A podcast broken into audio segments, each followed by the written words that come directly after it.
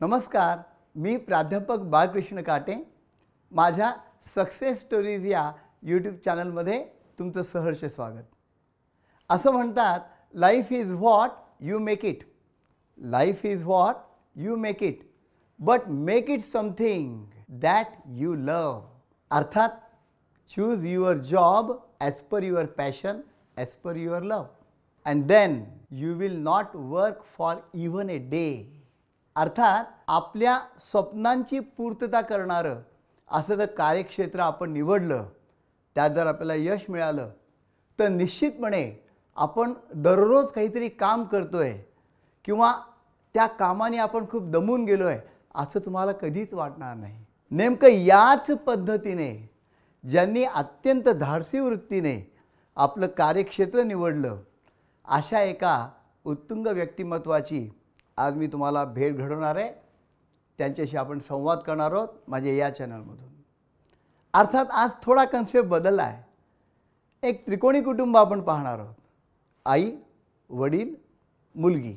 यापैकी एक सदस्य जो आहे तो सातत्याने सागरांच्या लाटाशी सामना करतोय. दुसरा सदस्य हवेत उंचच उंच भरारी मारतोय. आणि तिसरा सदस्य जमिनीवर राहून या दोघांना सातत्याने प्रोत्साहन देतो आहे की नाही? आगळं वेगळं कुटुंब. असं एक उत्तुंग व्यक्तिमत्व अत्यंत रुबाबदार व्यक्तिमत्व ज्यांच्याबद्दल मी म्हणू शकेल विशाल सागर ही जिसका घर है. विशाल सागर ही जिसका घर है. लहरों का या तूफानों का ना जिसको डर है. ऐसे धैर्यवान करेजियस पर्सनैलिटी का एडमायर करने के लिए प्रशंसा करने के लिए मेरा शब्द सामर्थ्य अपुरा है। मर्चंट नेव्ही अर्थात सागरी व्यापारी वाहतूक हे आगळं वेगळं कार्यक्षेत्र ज्यांनी अत्यंत धाडसीपणाने निवडलं जसं निवडलं नाही मागील बत्तीस वर्षांपासून जे असंख्य आव्हानांना सामोरं जात त्या कार्यक्षेत्रात अजून आपल्या यशाचा झेंडा निश्चितपणे रोवत आहेत. असे कॅप्टन मिलिंदजी शिंदे यांची यशोगाथा आपण आज पाहणार आहोत ऐकणार आहोत त्यांच्याच तोंडून त्यांच्याशी संवाद करून. एक वेगळा अजून या ठिकाणी धागा मी जोडू इच्छितो आहे आपल्या वडिलांची धाडसी वृत्ती पाहून जिने अगदी बालपणापासूनच जणू काही असं ठरवलं अय परिंदे अय परिंदे यू जमी से आसमान को ना देख अपने पंखों को खोल क्योंकि जमाना उडान देखना चाहता है। अगदी याचप्रमाणे अत्यंत धाडसाने अत्यंत जिद्दीने चिकाटीने जिने आपलं पायलट होण्याचं स्वप्न साकार केलं अशी त्यांची सुकन्या चिन्मयी शिंदे हिच्याशी पण आपण आज वार्तालाप करणार आहोत. आणि या दोघांना कुठल्याही प्रकारचा अडसर निर्माण न करता सातत्याने प्रोत्साहन देणाऱ्या आमच्या निलांबरीताई यांच्याशी आपण आज वार्तालाप करणार आहोत. या तिघांचेही माझ्या सक्सेस स्टोरीज चॅनलमध्ये मी सहर्ष स्वागत करतो.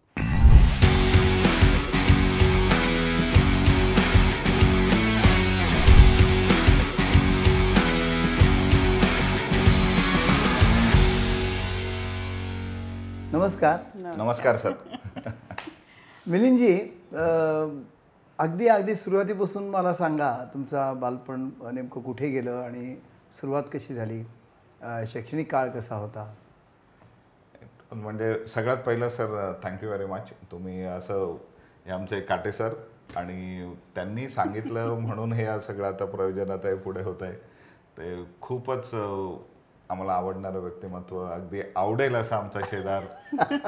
असे आहेत काटे सर. त्यांचंही खूप मोठं कार्य आहे शिक्षण क्षेत्रामध्ये आणि प्रत्येकाच्या आयुष्यात काय झालं ते विचारतायत म्हणून बोल नाही मला म्हणजे जस्ट एक याच्यातून माझं संकल्पना हीच आहे किंवा तुम्ही निवडलेल्या कार्यक्षेत्राबद्दल तुम्ही जसं सांगाल लोकांना तसं त्यांच्या नवीन येणाऱ्या पिढीला सुद्धा एक आदर्श निश्चितपणे प्राप्त होईल. नक्की क्षेत्र हे चांगलंच आहे. तर माझं लहानपण तसं गेलं भायखळा माझा जन्म भायखळा माझगाव लवलाईन हत्तीबाग. अशा म्हणून जागा आहे ते कोणाला ते माहीत असेल नो तर अ, तिथे बालपण झालं आणि नंतर शालेय शिक्षण असं तसं पाहिलं तर माझं खूप मोठं योगदान राहिलं. आमचं धनाजी नाना चौधरी बौद्धेश्वर विद्यालय म्हणजे डी एन सी म्हणून म्हणायचं डोंबिवलीमधली शाळा. अच्छा. तर तिथे मग आठवीपासून माझं खूपच छान तिथे आयुष्य झालं असं म्हणेन. सर आम्हाला शिक्षक खूप चांगले होते. वर्नॅक्युलर मीडियम शाळा होती मराठी शाळा होती. पण खूप एक चांगलं स्वप्न देऊ शकतील असे शिक्षक होते. एक तांबे सर म्हणून होते तर एक साळवेकर मॅडम म्हणून होत्या. तर त्यांच्याकडून मला उत्कृष्ट काय सर्वोत्कृष्ट खेळाडू म्हणून एक वर्षी बक्षीस मिळालं होतं. आठवीमध्ये बहुधा. नववीमध्ये असताना बेस्ट कॅडेट म्हणून शाळेचं मिळालं होतं. आणि दहावीत असताना नंतर मग बेस्ट स्टुडंट म्हणून आयडियल स्टुडंट म्हणून मिळालं होतं. ते सगळ्या शिक्षकांकडून खूप असं म्हणजे प्रोत्साहन मिळाले. बक्षिसं बेसिकली प्रोत्साहन देण्यासाठीच असतात. ते कदाचित मी कमी होतं म्हणून प्रोत्साहन दिलं. आणि त्यांनी एक स्वप्न दाखवलं की चांगल्या प्रकारे म्हणजे फौजमध्ये जा सकते हो काइंड ऑफ लाईक नो पण तुम्ही पर्सेंटेज आधी तशीच.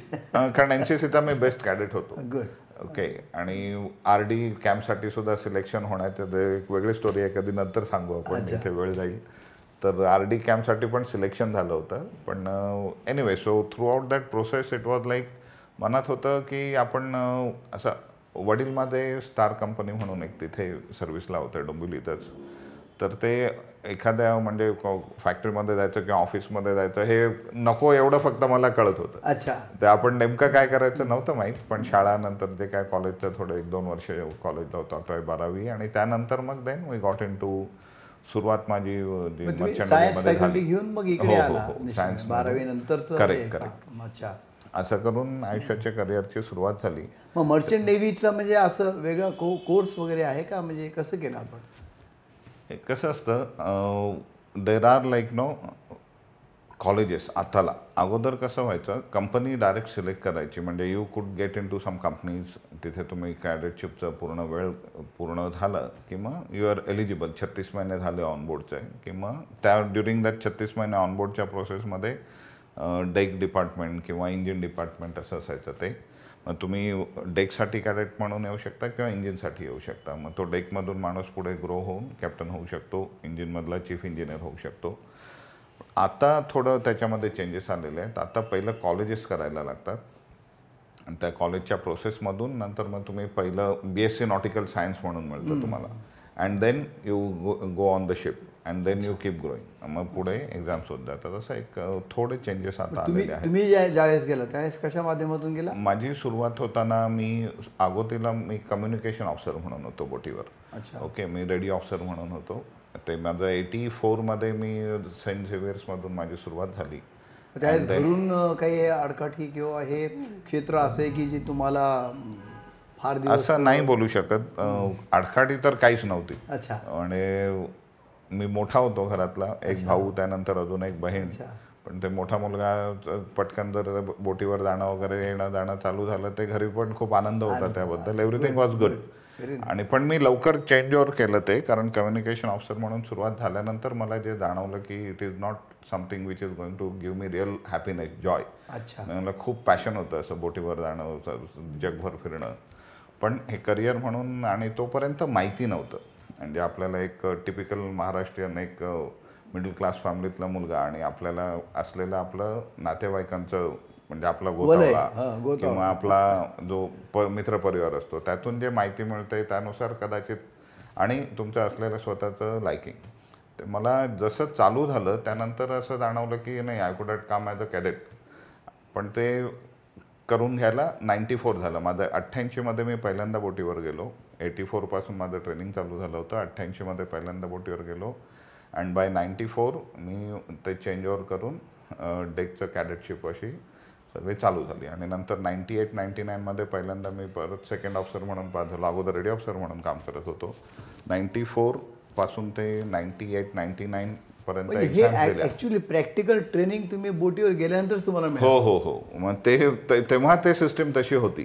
तुम्हाला सगळा वेळ अगोदर बोटीवर काम करून तेवढा वेळ मिळवायला लागायचा आणि तो डायरेक्टर जनरल ऑफ शिपिंग म्हणून एक बॉडी आहे आपली इंडियाची किंवा बाहेर कुठे कुठच्याही देशामध्ये जाऊन तुम्ही आधी मोठमोठ्या शिप्सवर होता. आणि हो हो मी सुरुवातीला खूप मोठमोठ्या शिप्सवर होतो. हो. ते चांगला एक मोठा टँकर आणखी एक मध्येच प्रश्न मी तुम्हाला असं तोडतो की मग हे लग्नाच्या बाबतीत जे आहे ते कसं? लग्न आधी झालं नंतर तुम्ही मर्चंट नेव्हीमध्ये पुन्हा नाही नाही मी ऑलरेडी मर्चंट नेव्हीमध्ये जॉईन झालो होतो. आणि आपलं घर करावं मग लग्न करावं वगैरे सगळं घरातलं जे बोललं वातावरण होतं त्यानुसार आपलं डोंबिवलीत एक पहिलं घर सगळं करण्याच्या याने तयारी झाली आणि नंतर मग अं, हिच्याशी लग्न केलं. आणि त्याच वर्षी बहिणीच्या भावाच्या सगळ्यांचं आमचं मोरॉरलेस एकाच वर्षामध्ये सगळ्यांची लग्न झाली.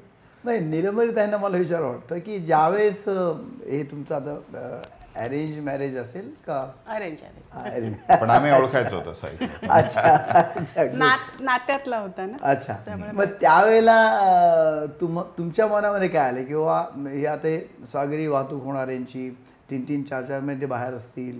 मग आता हा जोडीदार आपल्याला करायचा आहे का नाही? What was your feeling actually कसं होतं सर्वसामान्य नोकरी करणारी मुलगा मला नको पण होता. अच्छा. स्थळ म्हणून. अच्छा. आणि काहीतरी वेगळंच हवं होतं मनात इच्छा. आणि मर्चंट नेव्हीमध्ये काम करणारी लोक माहिती होती. त्यामुळे त्यांचं काय असतं लाईफ हे पण माहिती होतं. त्यामुळे काही काही मना काही फरक पडला नाही. फारच. छान. आणि पुन्हा मिलिंदजी आमचे म्हणजे एकदम हँडसम म्हणजे कदाचित ते फिल्म इंडस्ट्रीत गेले असते तर आतापर्यंत वेगळीच निशे अजून कुठले त्यामुळे नकार देण्याचा काही प्रश्नच नव्हता निश्चितपणे. म्हणजे ते सगळं घरातल्यांनी मोठ्यांनी ठरवलं आमचं काही नव्हतं पण पूर्ण मनापासून तयारीने लग्न झालेलं आहे. शंका काही नव्हती ह्या क्षेत्राबद्दल.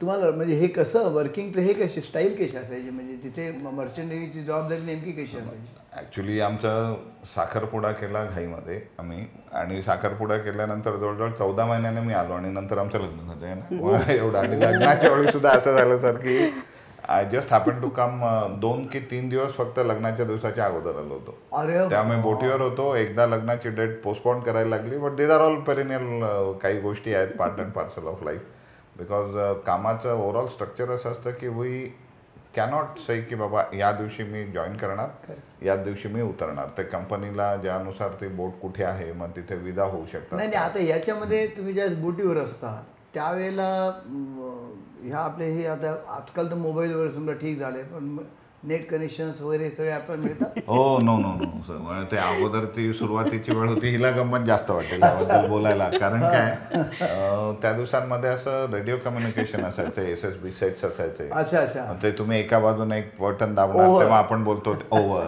एक्झॅक्टली बरोबर. अगदी अगदी अगदी. ते हिला समजून सांगायला लागेल असं मला वाटायचं पण ती पटकन तिला ते लक्षात आलं आणि आमचं खूप तासन तास बोलणं व्हायचं तेव्हा नवीन नवीन लग्न पहिले दोन तीन वर्ष तर माणूस खूप हा, त्यामुळे गप्पा गोष्टी खूप व्हायच्या तेव्हा कॉल केले की पत्र लिहून पाठवलं की. इथून मुंबईत जायचं त्याच्या ऑफिसला तिथून म्हणजे जिथून हाचं ऑफिस होतं मुंबईतलं तिथून ते पाठवायचे ग्रीसला कारण कंपनी ग्रीक कंपनी होती. मग ते ग्रीसला जायचं पत्र. तिथून ते बोटीवर पाठवायचे. तर त्याला मिळायचं दीड एक महिन्यानी. मग तो त्याला उत्तर लिहायचा. हा उत्तर लिहायचा आणि ते मला मिळायचं दीड महिन्याने.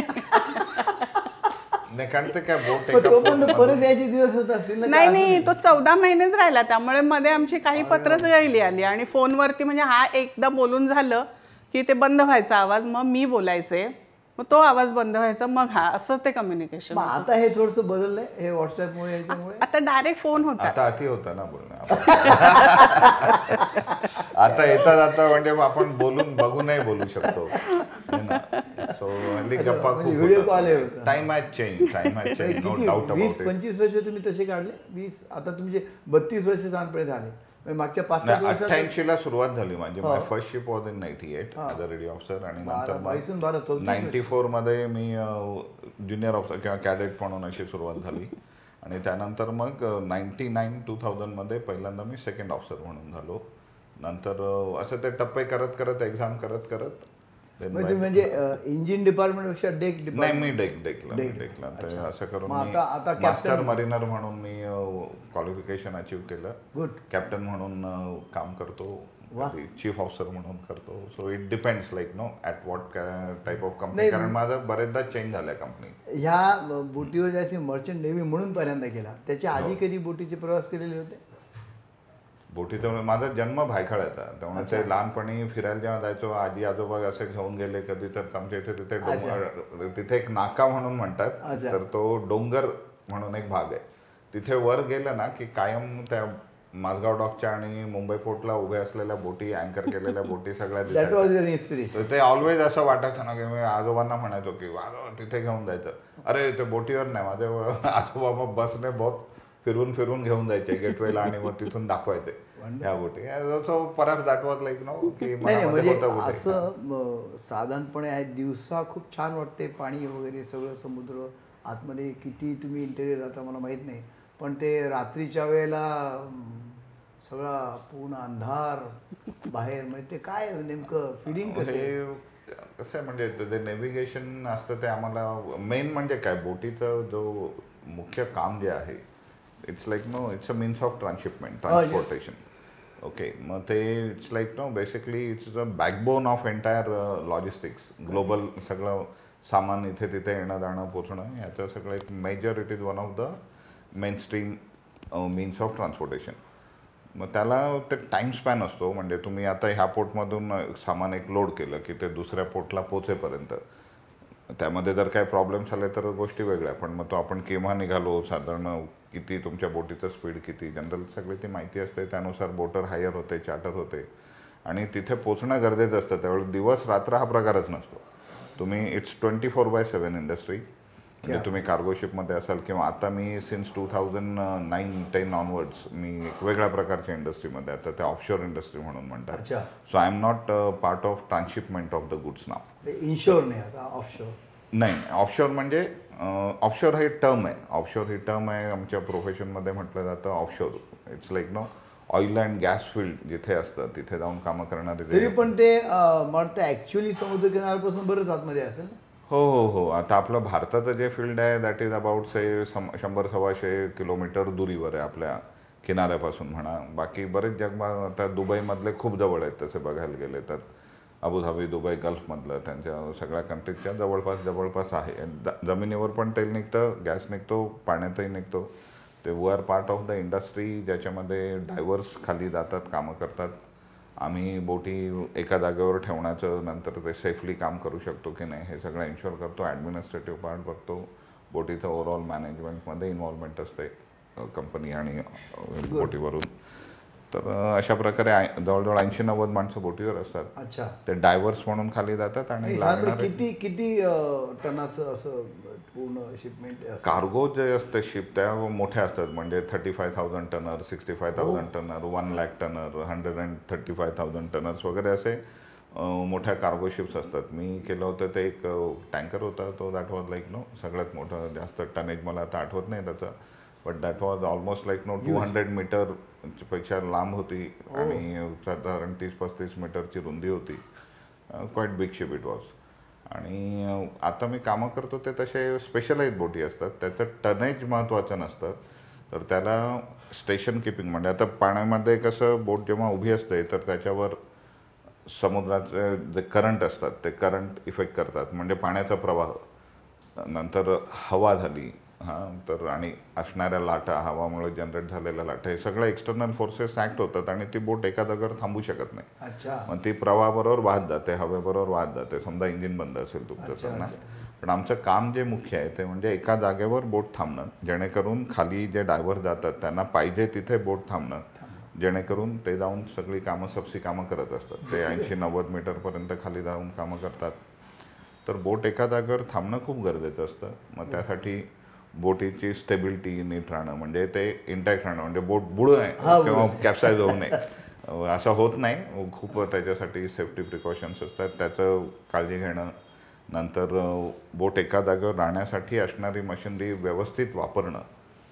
त्याच्यामध्ये जर काय प्रॉब्लेम्स आले तर ते इंजिनियर्स असतात चीफ इंजिनियर आणि ते ते सगळं रिपेअर करतात. ते त्यातल्या त्यात आम्हाला मग बाहेर पुल आउट करणं आणि प्रॉडक्टिव्ह राहणं कंपनीसाठी आणि बोटीवरच्या माणसांसाठी खूप सेफली ॲटमॉस्फिअर क्रिएट करून देणं हे आमचं मुख्य काम असतं. आता या एवढ्या आता जवळपास चौतीस वर्षाच्या या प्रवासामध्ये असे काही प्रचंड अडचणीचे आम्ही जे वाचतो हे तुफान आलं किंवा हे सायक्लोन आले आले अशा ह्याच्यात तुम्ही कधी अडकला? न पण that becomes part and parcel आता एवढी वर्ष झाली सर्व्हिस त्यामुळे ह्या गोष्टीचं कधी वाटत नाही आणि by grace of sea lord त्यावेळेला ताई म्हणजे समजा आता आजकाल आपल्याला सगळं कळतं किंवा हे सायक्लोन आता या ह्याच्यातून येते नवीन सायक्लोन येते इकडून येते त्या आणि हे योगागन त्याच डायरेक्शनने गेलेले असतील तर तुमची मानसिक अवस्था कशी असते? पूर्वी काय व्हायचं? कळायचंच नाही. अच्छा. काय चाललंय? एकदा माझ्या मैत्रिणीने फोन करून सांगितलं बोटीवाले आहेत ते ते लोक पण की अगं असं असं खूप मोठं वादळ होऊन गेलं. बरं. तर जेव्हा ह्याचा फोन आला बोटीवरनं तेव्हा म्हणलं अरे काहीतरी मी ऐकलं. मग काय झालं? नेहमीच येतं. अरे बापरे. मला माहितीच नसायचं त्यामुळे काय तेव्हा सुरुवातीला कळलं नाही. म्हणतोय अत्यंत धाडसी. नाही नाही क्षेत्र असं आहे ना की प्रत्येक जण तसा बनत जातो. त्यामुळे तुम्ही त्या क्षेत्रामध्ये एकदा गेलं की माणसाचं जे वृत्ती आणि जे नेचर असतं इन्स्टिंग जे असतं इनबॉर्न ते घडत असतं सतत ना. तर ते आपल्या कामाच्या क्षेत्रानुसार बऱ्याच जणांमध्ये तो शेप वेगळा वेगळा येत जातो. आता फार भीतीदायक झालं जेव्हा तौकते आलं ना. हा. नाही इथे बॉम्बेमध्येच असताना. ते त्याच्या खूप झालं. तेव्हा आधी- घाबरली होती जरा कारण टीव्हीवर हल्ली खूप हो हो. न्यूज दिसणार भयानक सतत दाखवायला लागले त्यामुळे ते घाबरणं झालं. अदरवाईज तसं काय घाबरायचं कारण नव्हतं. त्याच्या आधी एक झालं होतं ह्यांचं एक हा जातो बोटीवरती ना ते हेलिकॉप्टरने जातात. तर ते एक पडलं पाण्यात आणि काही लोक गेली. तर त्या बॉडीज उचलल्या गेल्या नंतर शोधवून काढून. तर ते एक जेव्हा सांगितलं ते फार त्रासदायक झालं ऐकायला. आणि नंतर हे जेव्हा वादळ झालं तेव्हा टी व्हीवर इतकं भयानक दाखवत होते सतत की त्याच्यामुळे फार म्हणजे फार भीती बसली. मला एवढ्या पंचवीस वर्षाच्या आयुष्यात पहिल्यांदा भयानक भीती बसली मनात. म्हणजे अज्ञानातला आनंद. हो पण झालं काय कधी दाखवत नव्हतो चेहऱ्यावरती किंवा काय मनात काय होत होतं ते माझं मला कळत होतं. नाही सर हे मीडियाच्या इंटरव्हेन्शनमुळे आहे ना ओव्हरऑल ॲडव्हेंट एवढा आहे आता की प्रत्येक क्षेत्रामध्ये बरेच चेंजेस आले. चांगले आहेत त्याबरोबर काही वाईटही आहेत. कारण अगोदर कसं व्हायचं म्हणजे घरी काय वाईट झालं तर घरातली माणसं कळायला पण द्यायची नाहीत. की जाऊन तिथे गेलेल्याला ते मानसिक काहीतरी त्याच्यामध्ये दुर्बलता येऊ नये त्याला डिस्टर्ब होऊ नये वगैरे म्हणून. आजच्या तारखेला काही झालं तरी टकटक सगळेजण नाही बोटीवरून सुद्धा बाहेर सांगितलं जातं. बाहेरून बोटीवर सांगितलं जातं. हे सगळं त्या मीडियाचा जो आहे त्यामुळे खूप फरक आहे. कुठेतरी एकदा कधी बोटीवर तुम्ही असताना बरीच आग लागली वगैरे असं काही प्रकार झाला होता?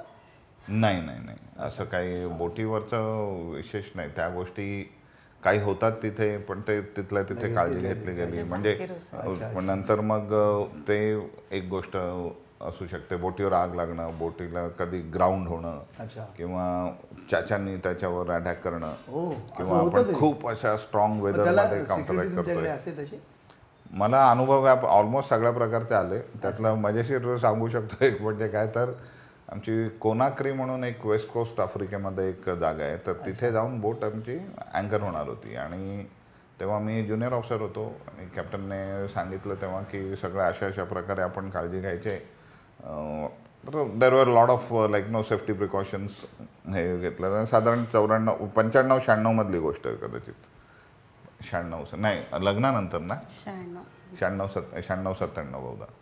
सो त्या दिवसांमध्ये काय झालं तिथे अगोदरच माहिती होतं की west coast Africa is bit notorious place kind of की कोणी बोट करू शकतील किंवा बोट चालू तिथे जात असताना बोटीवर येऊ शकतील हायजॅक करणं लुटणं वगैरे असं. जे सोमालियाबाबत कदाचित ऐकलं असेल हो, तुम्ही. तर ते तिथे नाही कधी असं अं, अनुभव आला पण त्या कोनाक्रीमध्ये आला? तिथे लिटरली आम्ही काळजी घेऊनही शेवटी ती माणसं चढली बोटीवर. तेरा जण चढलेले सगळे मास्कमध्ये होते. आणि ज्यानं कोणाला वाटलं काहीतरी चालू आहे म्हणून जे समोर आले तेवढे सगळे आम्ही पकडलो गेलो. हो. जे वॉचवर होतो आणि एनिवे तर इट वॉज काइंड ऑफ त्यांनी पैसे घेणं सगळं लुटणं वगैरे सगळं झालं होतं बोटीवर. तर मजेशीर गोष्ट म्हणजे काय तर त्यांच्या मीडियामध्ये दाखवत होते ते. टी व्हीवर ना तेव्हा त्या दिवसांमध्ये फक्त टी व्ही दिसायचं ते पण पोर्टमध्ये आलो की. तर त्या टी व्हीवर दाखवत होते की असं झालं असं झालं असं झालं. म्हणजे त्यांना केवढ्या लवकर कव्हरेज गेलं ह्याचं आम्हाला खूप आश्चर्य वाटलेलं. ते कदाचित असं वाटलं ना की त्या देशाचे जे नेव्हल ऑथॉरिटीज होतात ते आणि हे चाचे सगळे मिळून एकत्र काय काम केलं की काय? असंही वाटू शकण्यासारखं. असेलच असं नाही बोलू शकत. कारण बरेच देश आपल्या देशापेक्षा तसे बरेच मागासलेले आहेत. आपला देश खरोखर खूप छान आहे. भारत आमचं म्हणजे करिअर असं झालं जगभर फिरणं झालं वगैरे. जग पाहिलं खूप. बरेच देश आपल्यापेक्षा प्रगतही आहेत. पण आपल्याकडे भरपूर काय? नॅचरली आपण एवढ्या आहोत आणि आपली ओव्हरऑल वागण्या बोलण्याची जी प्रथा आहे आपण सगळ्यांशी खूप चांगल्या प्रकारे वागतो. लुटालूट खूप कमी आहे आपल्याकडे. साधारणपणे किती देशांमध्ये तुमचं हे सफरी झाल्या? हो भरपूर भरपूर भरपूर. अच्छा. म्हणजे ऑस्ट्रेलिया जसं आपला एअर ह्याला आपल्याला जसं विजा वगैरे तसं प्रकार याला काय असतं? हो हो. ते जॉईनिंगच्या वेळेला आम्हाला प्रत्येकाला करून घ्यायला लागतं. अच्छा. म्हणजे ते कंपनी करते. म्हणजे आपल्याला काय करायचं नसतं त्यात कंपनी करून घेते. नंतर तुम्ही ज्या देशाची ती बोट आहे म्हणजे आता आपली बोट असेल तर ते मुंबईचा फ्लॅग असतो किंवा कलकत्त्याचा फ्लॅग म्हणजे रजिस्ट्रेशन असतं. फ्लॅग आपला भारताचा फ्लॅग असतो. तसं दुसऱ्या देशांच्या आता समजा एखादी युरोपियन बोट असेल तर त्यांचं ते ब्रिटिश फ्लॅग असेल. किंवा दुसऱ्या फ्लॅग ऑफ कन्व्हिनियन्स म्हणून म्हणतात. ते पनामाचं असेल किंवा कुठच्या अजून हाँगकाँगचं असेल सिंगापूरचं असेल. तर त्यांचे फ्लॅग्स असतात. ते फ्लॅग असतात त्याचा अर्थ काय? तर ती बोट तिथे रजिस्टर झालेली असते. मग तिथे रजिस्ट्रेशन असल्यामुळे जे कोणी तिथे काम करतात त्यांच्याकडे तिकडचं सर्टिफिकेट लागतं. म्हणजे प्रोफिशन्सीचं आपलं भारतातलं आता सर्टिफिकेट असेल माझं यू केचं केलेलं आहे तर मग ते यू केमधलं सर्टिफिकेट असेल त्या बेसिसवर कंपनी प्रोसेस करते. मग तुम्हाला हाँगकाँगचं सर्टिफिकेट मिळतं तुमचं सिंगापूर ज्या बोटीचं असेल ते. आणि ते सगळं करणं म्हणजे करणं. मध्ये असं कोणी अडवणं वगैरे आता ते नाही, ते knowledge मध्ये सगळं- नाही, बरोबर, बरोबर. ते चेन्नई एक्सप्रेस मध्ये जसं खूप ते हा. शाहरुख खान जे ते लगेच त्याच्या त्या बावतीभोवती सगळे लेख श्रीलंकेचे येतात आणि ते धरतात त्याला. बरोबर, बरोबर. म्हणजे त्याला काय हे काय नेमकं? तुम्ही क्रायटेरिया काय असेल ना किंवा ह्या बोटीला आपण जाऊ द्यायला पाहिजे ह्याच्यामध्ये? असं काही असं नाही बोलू शकत हो म्हणजे आता जास्तीत जास्त त्रास होणारा हे भाग आहे म्हणजे सोमाली आहे. अच्छा. ओके मग तिथे बऱ्याच देशांचे आता इटालीच्या बोटी असतात यू एसच्या बोटी असतात आपल्या पण काही बोटी असतात तिथे गार्डसाठी म्हणून. आणि जर असं डाऊट आला एखाद्या बोटीबद्दल देन दे चेस देम त्यांना पकडतात वगैरे हे सगळं होतं पण तरी see it's all about like know तुमचं विल किती आहे? म्हणजे इंटरनॅशनल मेरिटाईम कम्युनिटीचं विल किती आहे? त्यांना संपवायचं. संपवायचं म्हटलं- तर संपवलं जाऊ सुद्धा शकेल there must be some ways know पण आम्हाला पण एक रिस्क फॅक्टर जो आहे तो आहे आहे आहे. रिस्क म्हणजे वेदर कंपनी अशा वेळेस काय मदत करत असाल ना, निश्चितपणे?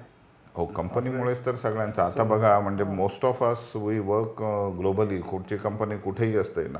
आता तरी म्हणजे तुम्हाला माहिती मिळवता येते कोणाची नाही. तर अगोदर कसं व्हायचं एखाद्या कंपनीकडून तुम्हाला कॉन्ट्रॅक्ट म्हणजे कळालं की इथे ओपनिंग्स आहेत तुम्ही टाकले त्यांचे जॉब्स वगैरे निघायचे. पेपर लिस्ट आउट व्हायचं. ते वेगळ्या एक एक एक एक अशा नेव्हिगेशनल न्यूजवाले न्यूज लेटर्स असायचे. तिथून माहिती मिळायची मग अप्लाय करा किंवा मैत्रीमधून कळायचं. तर तिथे आपण अप्लाय केल्यावरती नेमकी कंपनी काय आहे कुठे आहे काहीच माहिती नसतं ना. तसं पाहायला गेलं तर. But you end up joining मग त्याच्यासाठी लागणारे डॉक्युमेंटेशन तेच करून देतात. आणि आमचा एक सी डी सी म्हणून एक प्रकार असतो कंटिन्युअस डिस्चार्ज सर्टिफिकेट किंवा सिमेंट्स बुक तर it's like our travel document जसं. विजा पासपोर्टवर पडतो. तसं तुमच्याकडे व्हॅलिड ते डॉक्युमेंट असणं गरजेचं असतं. अच्छा. त्या बेसिसवर सगळीकडे जगभर येणं जाणं चालू असतं. आता मी जगभर नाही जात मुंबई हाय किंवा कधी दुबई किंवा कधी सिंगापूर असं इकडे जवळपासच झालंय. मॅक्सिमम बॉम्बे. फॅमिलीला घेऊन जाण्याचा प्रश्न हो हो हो. मी गेले. हो? मग किती महिन्यांचे ह्याच्यासाठी इथे न्हावाशिवाला बोट यायची ना जे एन पी टी. अच्छा. मग बऱ्याचदा तर आम्ही गाडी काढून सगळी फॅमिली त्याला भेटायला जायचो. अच्छा. एक रात्र बोट थांबायची. आम्ही राहायचो बोटीत. निघून यायचो. असं करत करत मग नंतर म- चार महिने गेले. चार महिन्यासाठी हा. म्हणजे हा. मुंबईत नावाशिवावरून बोट निघायची गुजरात. मग पुढे मग ते दुबई मस्कत असं करत करत पुढे डर्बन पर्यंत पण जायचं. नेहमीसाठी असं नाही होऊ शकत का? जाऊ नेऊ शकता. नेऊ हो हो. पण मी ते कार्गो शिप ते हे कार्गो शिपवर असतानाच. आता जिथे काम करतो तिथे फॅमिली अलाउन्स नाहीये. म्हणजे तो कॅरेजचा अलाउन्स नाहीये. अच्छा अच्छा. आणि हे थोडं म्हणून आमचे कॉन्ट्रॅक्ट पण छोटे असतात ना. आम्ही सहा आठवडे आता तुम्ही बघितलं असेल येतात आता आपलं बरेचदा इथेच असतो. हो. हा सहा आठवडे किंवा आठ आठवडे दोन महिने गेलो. त्या दिवसांमध्ये आता मिनिमम कॉन्ट्रॅक्ट होतं आठ महिने काम केलं होतं. मॅक्झिमम चौदा केलं होतं. ते मिनिमम मिनिमम बाहेर राहिलो होतो. ते किती जवळजवळ ओव्हर टेन ट्वेल्व इयर्स त्या टाइम स्पॅनमध्ये हार्डली आठ महिने मिनिमम घरी होतो नाही तर दहा महिने बारा महिने चौदा महिने असं बाहेर असायचं. आणि त्यावेळेस तुम्ही गेले तर चिन्मयी पण सोबत घेऊन गेला होता? चिन्मयी यायची आधी जायचो भेटायला तेव्हा. नंतर मग ती आईकडे घरी ठेवली मी फिरून आले चार महिने. लहानमध्ये अं, लंडनमध्ये वगैरे होता ते ह्याच्या एक्झाम्स होत्या ना. अच्छा मग त्यावेळेला तिकडे गे- जाऊन राहणं झालं होतं. She was very good support for me Very म्हणजे nice. माझं चेंज ओव्हर जे करण्याचं जे होतं रेडी ऑफिसरवरून इथे मेन स्ट्रीम डेक ऑफिसर म्हणून आणि नंतर मास्टर्सपर्यंत सगळं क्लिअर करणं एक्झाम्स त्याच्यामध्ये खूप मोठा सपोर्ट इथं राहिला. कारण अदरवाईज ना घरी आल्यावर then your more of like बोटीवर काम केलं घरी आलं मग मजा मस्तीमध्ये जास्त वेळ जातो. नाही कर कर कर. अजून पुढचं कर पुढचं कर. असं पण साधारण किती स्पॅन मिळतो? घरी किती बाहेर किती? असं का आपल्यावर येते? बऱ्याच अंशी आपल्यावर येते. अच्छा. म्हणजे we are not like know bonded with any company याचाच unless you want to be okay आणि बरेचशा वर्ष मी पण बऱ्याच वर्ष एक एक कंपनीमध्येच राहिलो. पण अगोदर ते कार्गो शिप्सवर कसं होतं तुम्ही आठ दहा महिने बोटीवर असता मग घरी आल्यावर ऑन अँड ॲव्हरेज तीन चार महिने घरी थांबणार मग जाणार असं व्हायचं जास्तीत जास्त. नाही तर दोन तीन महिन्यामध्ये सुद्धा जाणं व्हायचं. पण इथे आता जे आहे काम करतो ती ऑफशोर इंडस्ट्री मग अशी जे बोललो ना तिथे मोर ऑरलेस सगळे आम्ही जे काम करणारा वर्कफोर्स आहे तिकडचा. We all are like know there is some term called as back to back म्हणजे आज आता मी घरी आहे तर माझा दुसरा जो असतो तो घरी असतो तो बोटीवर असतो. तो सहा आठवडे आठ किंवा आठ आठवडे किंवा दोन महिने अडीच महिने. तीन महिने ज्या प्रकारे तसं. एवढे दिवस घरी परत तेवढे दिवस बोटीवर. असं करून ऑन अँड ॲव्हरेज सहा महिने बोटीवर काम करतोय सहा महिने घरी मजा करून मस्त. You or you add your some आता माझा फार इनोसंट क्वेश्चन आहे हा किंवा कार्गोच्या बाबतीत समजा असेल की एकदा इथून मटेरियल सगळे गुड्स सगळे लोड केले त्या शिपमध्ये मग इथून तिथे जायला समजा एक गरीब धरा चार महिने लागणार आहेत. मग चार महिने तिथे असणाऱ्या स्टाफला काम काय? हां मुख्य म्हणजे म्हणजे म्हणजे इंजिन इंजिनवाले ठीक आहे जे ड्राईव्ह करतायत सगळं करतायत किंवा तसे प्रकार. पण नाही ऍक्च्युली कसं एवढं एक साधारण महिन्याभराचा पॅसेज असायचा. अच्छा. आणि अगोदर काय व्हायचं सर की बोटीचा स्पीड कम्पॅरेटिव्हली एक आठ नॉट दहा नॉट बारा नॉट वगैरे असा स्पीड असायचा. आणि तेव्हा तुम्ही आता दिवसभरामध्ये समजा एक बारा नॉट आहे तर दोनशे चाळीस किंवा दोनशे ऐंशी वगैरे असं तुम्ही मायलेज कवर केलं. मग तेवढं तुम्ही कवर करत करत समजा एक तीन हजार चार हजार मैलाचा प्रवास असेल तर मग तो कवर होण्यासाठी एक साधारण किती एक महिनाभराचा टाइम स्पेस वगैरे जास्तीत जास्त व्हायचा या दिवसांमध्ये मग त्या पॅसेजमध्ये माणूस उलट खूप जास्त वेल ऑर्गनाइजने प्रकारे आपापली कामं संपवू शकायचा. अच्छा.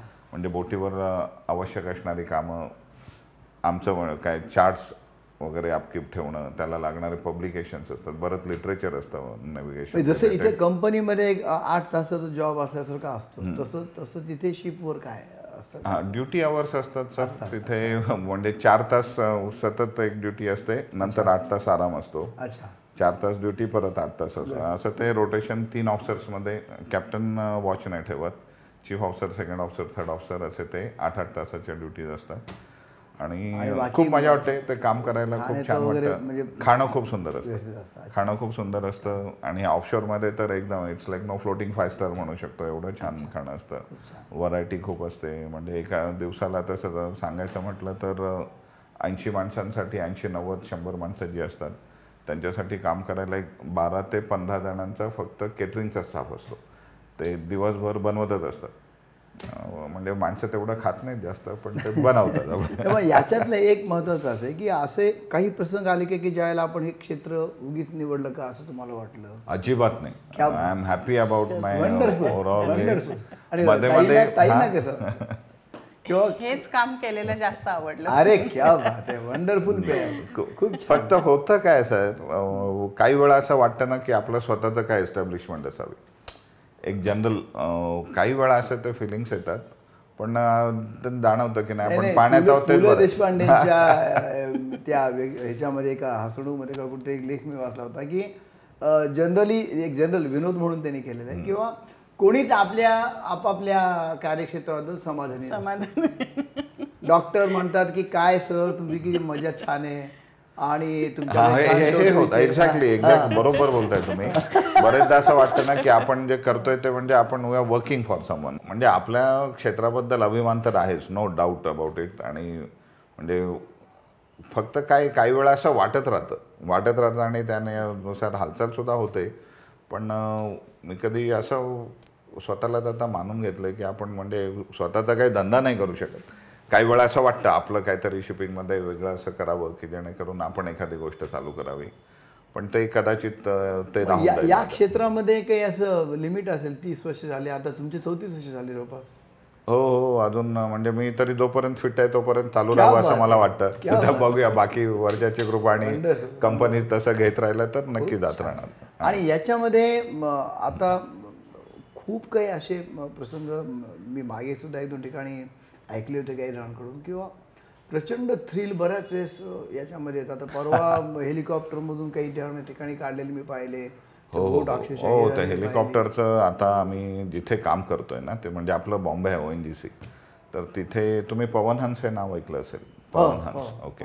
तर त्यांची सर्व्हिस आहे इथे आणि ऑल ओव्हर इंडिया बरेच वेगवेगळ्या ह्याच्यासाठी ते पवन हंस सर्व्हिस प्रोव्हाइड करतात. तर व्हेरी गुड ऑपरेटर्स पण काय शेवटी machine आहे वेदर आहे. तर अ, त्यांच्यातूनही काही वेळा कदाचित चुका झाल्या म्हणा किंवा जे काय झालं असेल तर आम्ही काम करत असताना ॲक्सिडेंट झालेलं आहे इथे Bombay हायमध्ये and were part of like know rescue operations मग ते बॉडी रिकवर करून मग नंतर नेव्हल कोस्टल वगैरे येतात त्याने आमच्याकडून बॉडी घेऊन गेली किंवा आम्ही रिकवर केली. तुमच्यापासून किती अंतरावर होतं ते? शोधायला लागतं सर ते. त्याचं एक ऑनसीन ते इट्स अ सर्टन थिंग म्हणजे ऑनसीन कमांडर म्हणून एक बोट येते.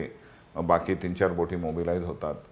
सो इट्स अ थ्रिल नाही म्हणू शकत त्याला but it is quite tragic but satisfying as a professional की well part of such operations where we could recover the bodies correct आणि नाहीतर ते त्यांना बरेच वर्ष ती सगळी प्रोसेस ऑन ठेवायला लागते. काय सात वर्ष वगैरे लागतात by need of the insurers मग तोपर्यंत तुम्हाला डिक्लेअर नाही करू शकत जर बॉडी नाही मिळाली तर. आणि सगळ्यात पहिलं म्हणजे ते झालं ते ट्रॅजिक होतं.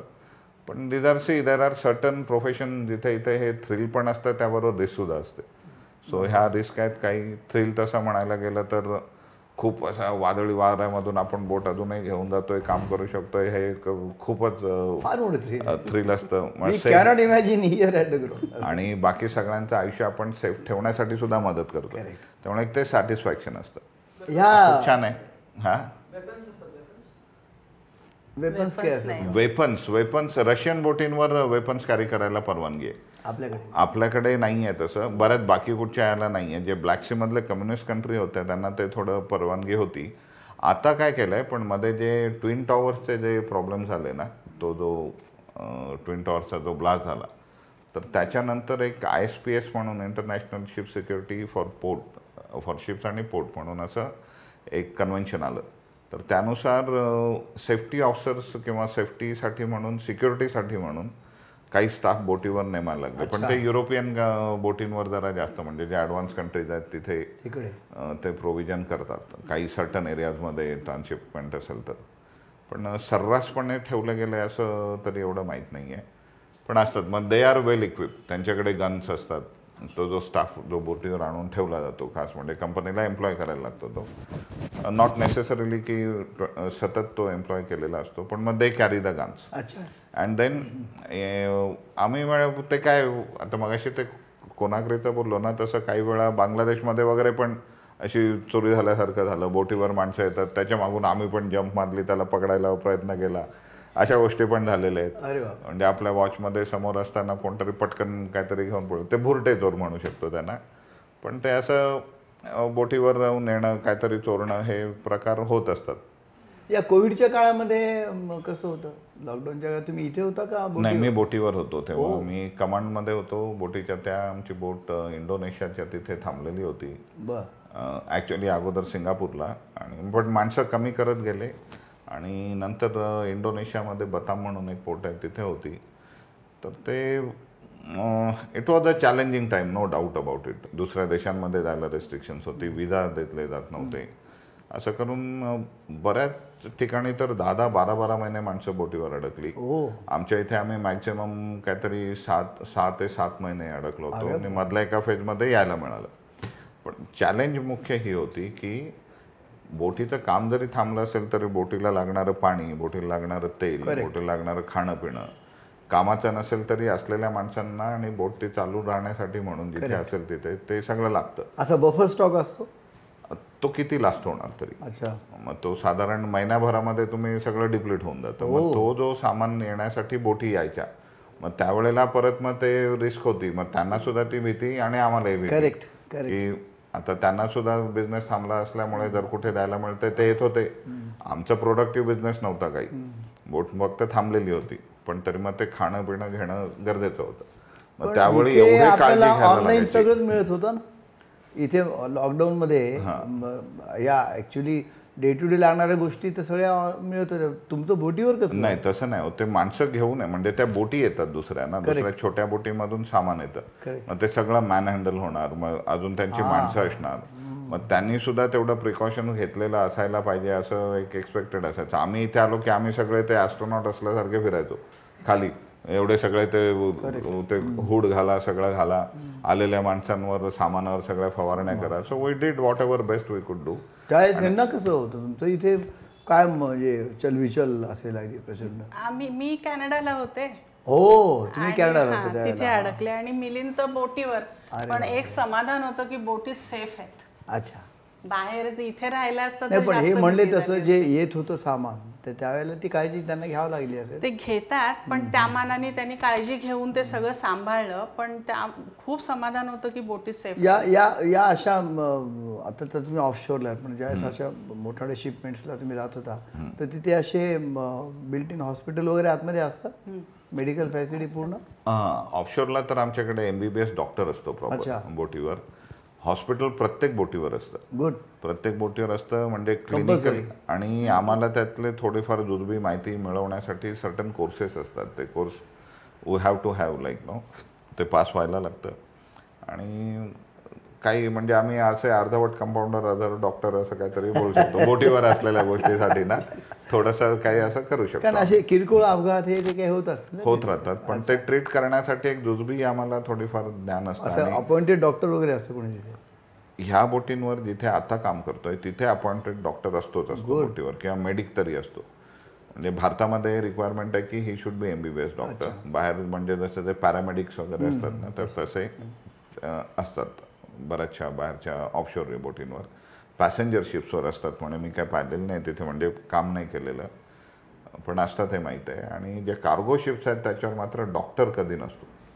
तर we have to be like know safe safety standards आपलं स्वतः आपण सेफ असू तर आपण अख्खी बोट सेफ ठेवू शकतो. हे प्रत्येकामध्ये इन्कल्केट करून द्यावं लागतं की खूप सेफली काम करा कारण safety is always paramount out at sea तर तुम्ही जर स्वतःची काळजी नाही घेतली तर तुम्ही दुसऱ्यांना बर्डनात तिथे.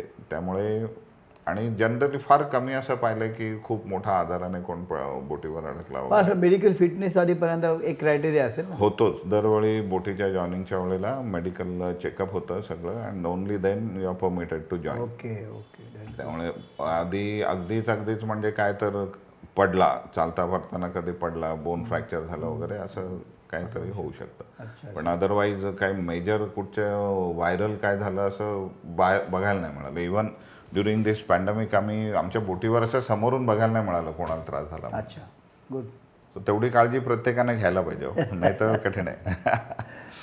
नाही नाही खरोखर कौतुकास्पद आहे. आणि आता ह्याच्यात एक मला अजून विचारायचं की आता हे ठीक आहे आपलं आवडणारं क्षेत्र तुम्ही निवडलं. पण याच्यात असा खूप अगदी आनंदित करणारा असा काही क्षण होता का? किंवा फारच मला याचा आनंद तुम्ही या क्षेत्रात आहे. जसं मला माझ्या कोचिंग क्लासच्या क्षेत्रात काय होतं की इतके चाळीस विद्यार्थी मेडिकलला लागले या बॅचमधले माझा माझ्यासाठी अतिशय आनंदाचा क्षण झाला तो. तसं मग तुमच्या याच्यामध्ये असं एकदम मन म्हणू असं बरेचदा म्हणजे almost it's a daily affair म्हणजे रोजच असं वाटतं ना कारण every day were part of like know the productive work क्या ते बोटीवर कामं चालू असतात तेव्हा हे खूप चॅलेंजिंग काम आहे आता ऑफशोरला तरी.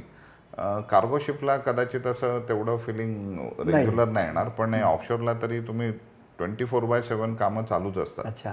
आणि त्यामुळे जे झालेलं काम आपण सेफली आणि प्रोडक्टिव्हली झालं हे ऑलवेज एक सॅटिस्फॅक्शन देणारी गोष्ट आहे. अच्छा. त्याच्यामध्येही बऱ्याच जणांना प्रॉब्लेम्स होतात. काही प्रॉब्लेम्स असे असतात की माणसं म्हणजे तो खाली काम करणारा अस जो माणूस असतो he can like know lose it can be so fatal की त्याचा जीव जाऊ शकतो. आणि ते जर तुम्ही योग्यरीती केलं नसेल तर मग ते तुम तुम्ही त्याला रिस्पॉन्सिबल म्हणजे अतिशय जबाबदारीने हे काम करावं लागतं. करावं लागतं.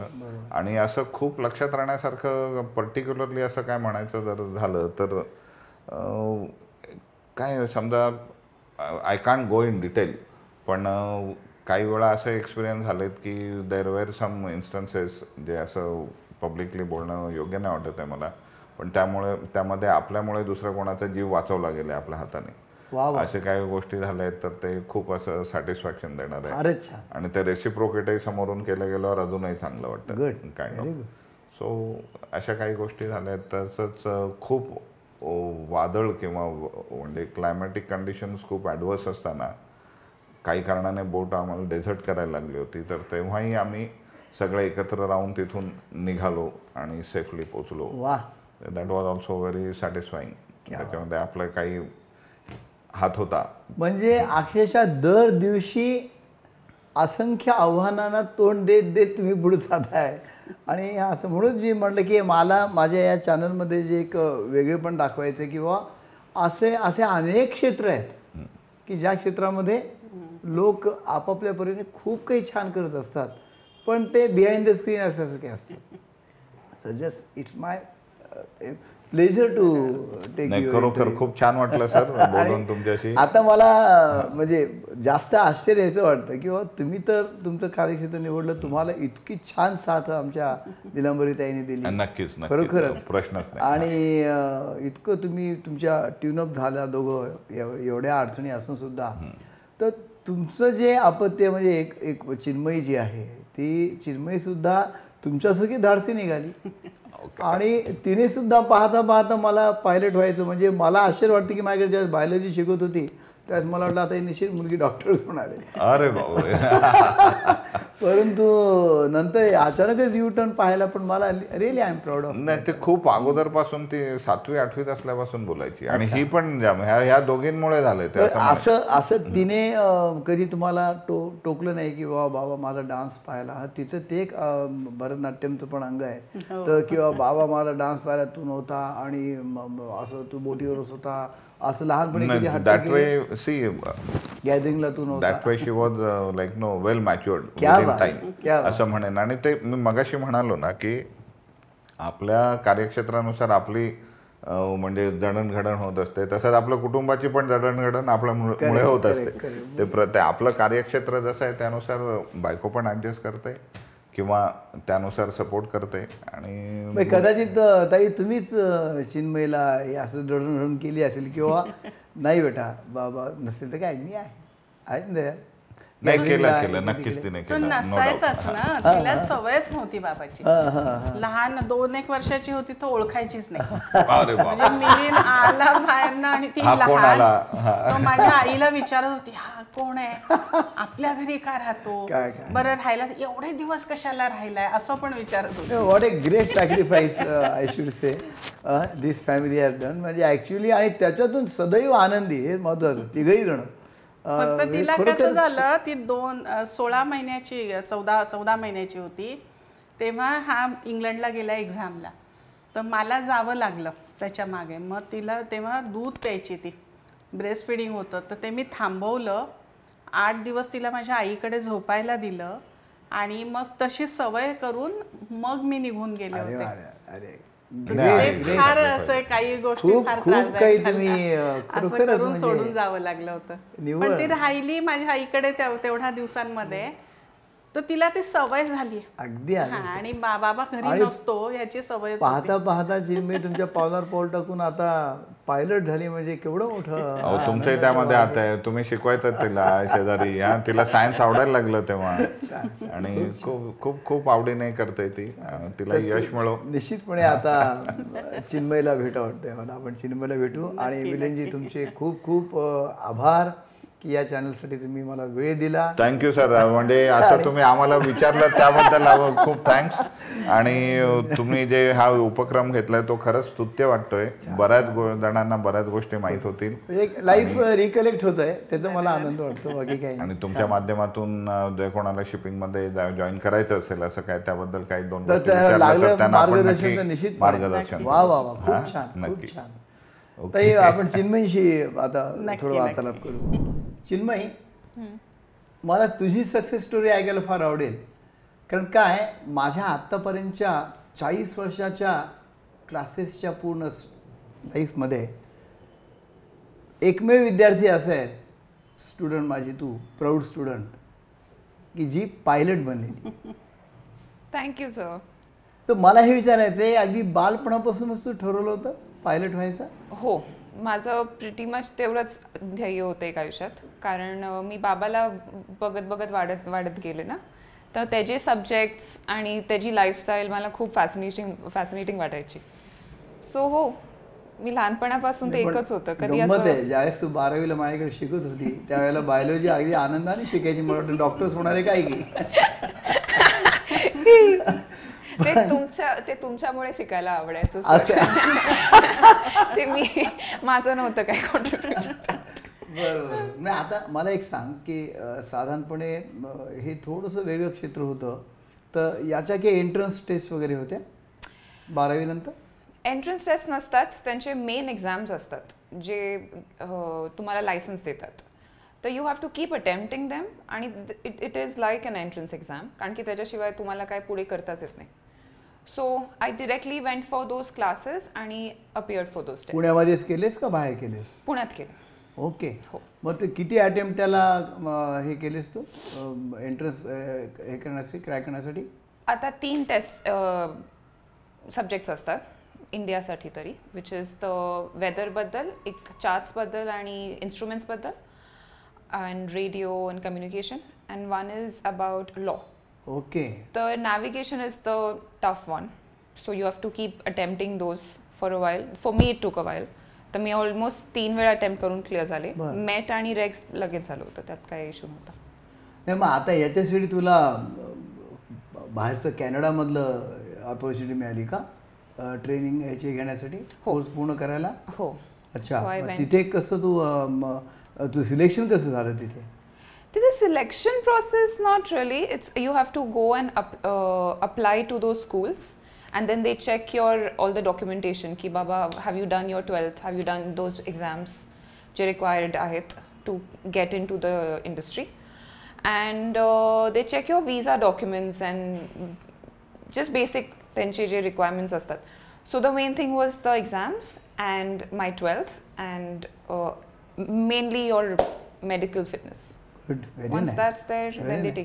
नाही पण मग हे करताना आईने कधी असं हे केलं नाही की चिन्मयी तू काय इतक्या लांब जाऊन हे करतेस? काय नाही? She is my biggest supporter and my big big champion my life so हेच करायचं. कारण साधारणपणे हे फार अवघड वाटत म्हणजे की मिलिंजी मिलिंदजी तिकडे समुद्रामध्ये ही तिकडे चालली आहे. म्हणजे तुम्हाला म्हणजे ॲक्च्युली फॅमिली तुम्ही एक कसं बाइंडिंग आणि काय तुमचं हे होतं मला समजत नाही परंतु wonderful whatever the result is there that fruits are really wonderful I should appreciate पण मला मला आठवत आहे तू ज्यावेळेस कॅनडामध्ये गेली होती शिकण्यासाठी त्यानंतर लॉकडाऊनची पण परिस्थिती निर्माण झाली होती. मग त्यावेळेला म्हणजे आईसोबत होती मग तुम्ही दोघी बरोबरच गेला होता म्हणजे कसं होतं? I came in ja- uh, January. End, end. of Jan of 2020.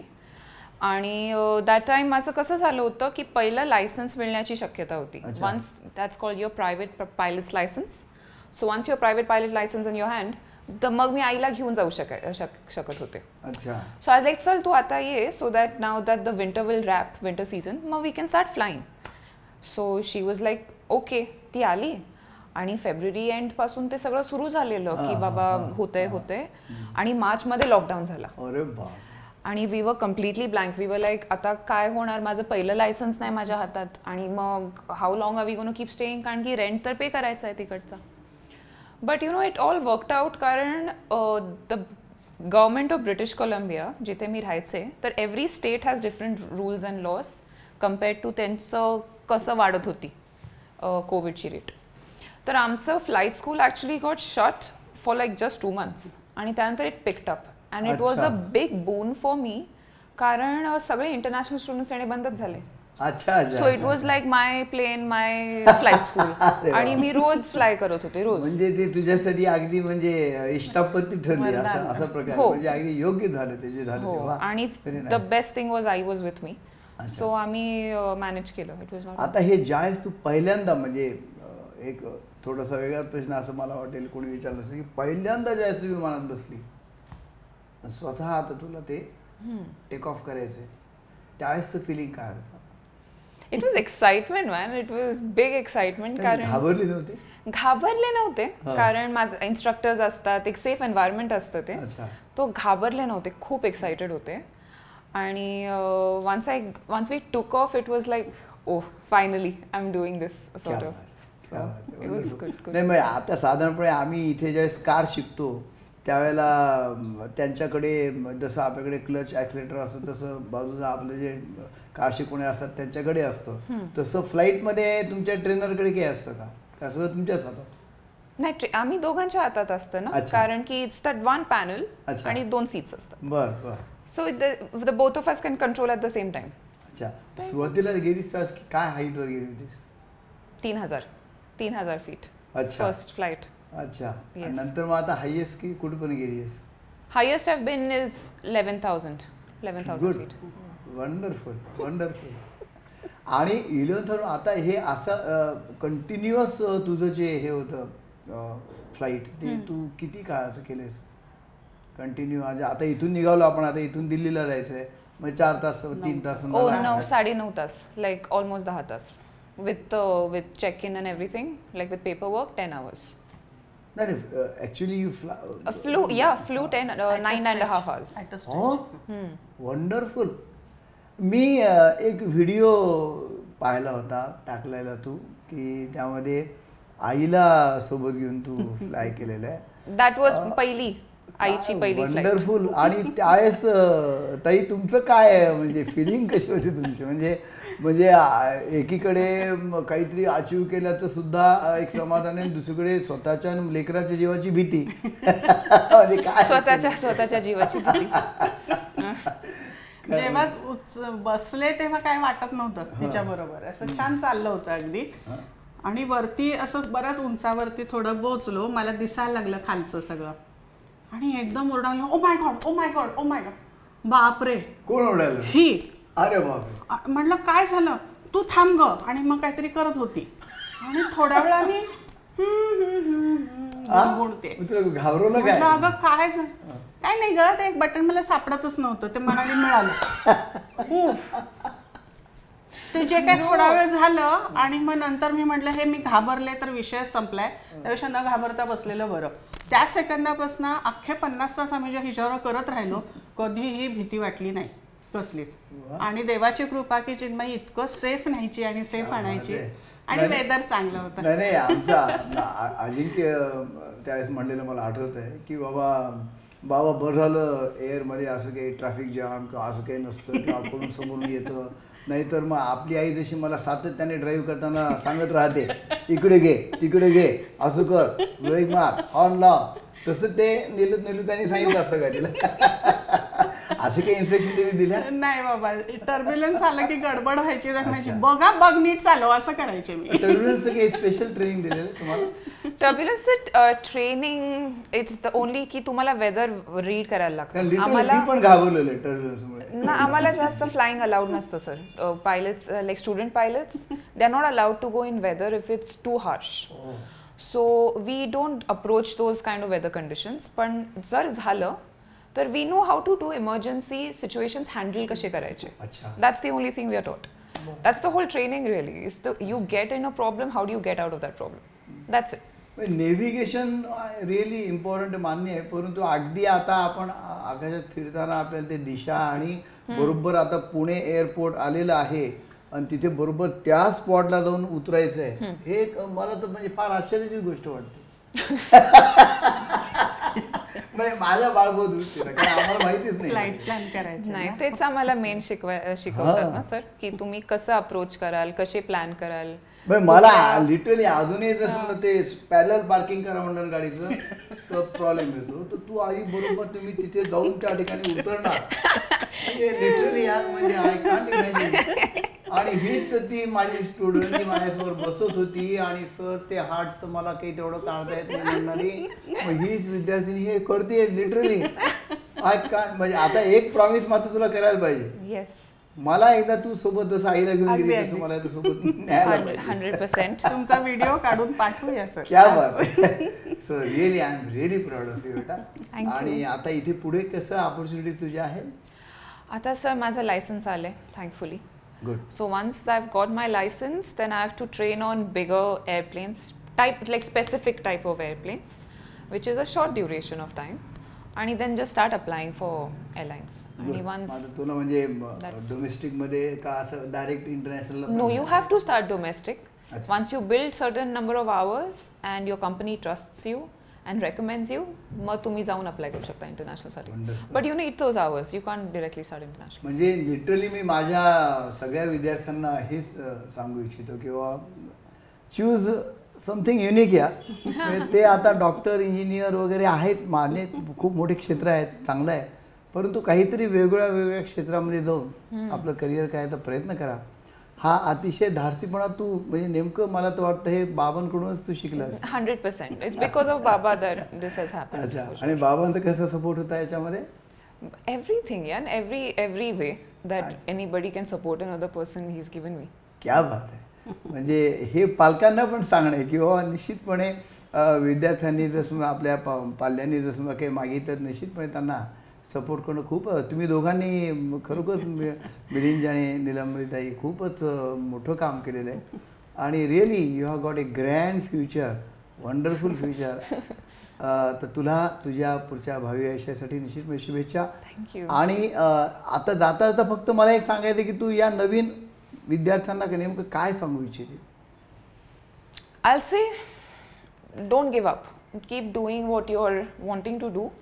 and you'll achieve it yeah as long as you're, uh, there is support like real genuine uh, private technical uh, practical सगळ्या प्रकारचे जे supports असतात you need that you can just enter something असंच so but keep the passion a life don't give up on what you want good very good Together. Very good so nice of you तुला खूप मोठ्या शुभेच्छा wish grand future.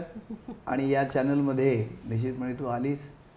तर ते आता तू माझी विद्यार्थिनी आहे तर थँक्स कसं म्हणू पण निश्चितपणे मला it's my it's I have to pleasure वाटतंय त्या गोष्टीचं. हां? Thank you, All the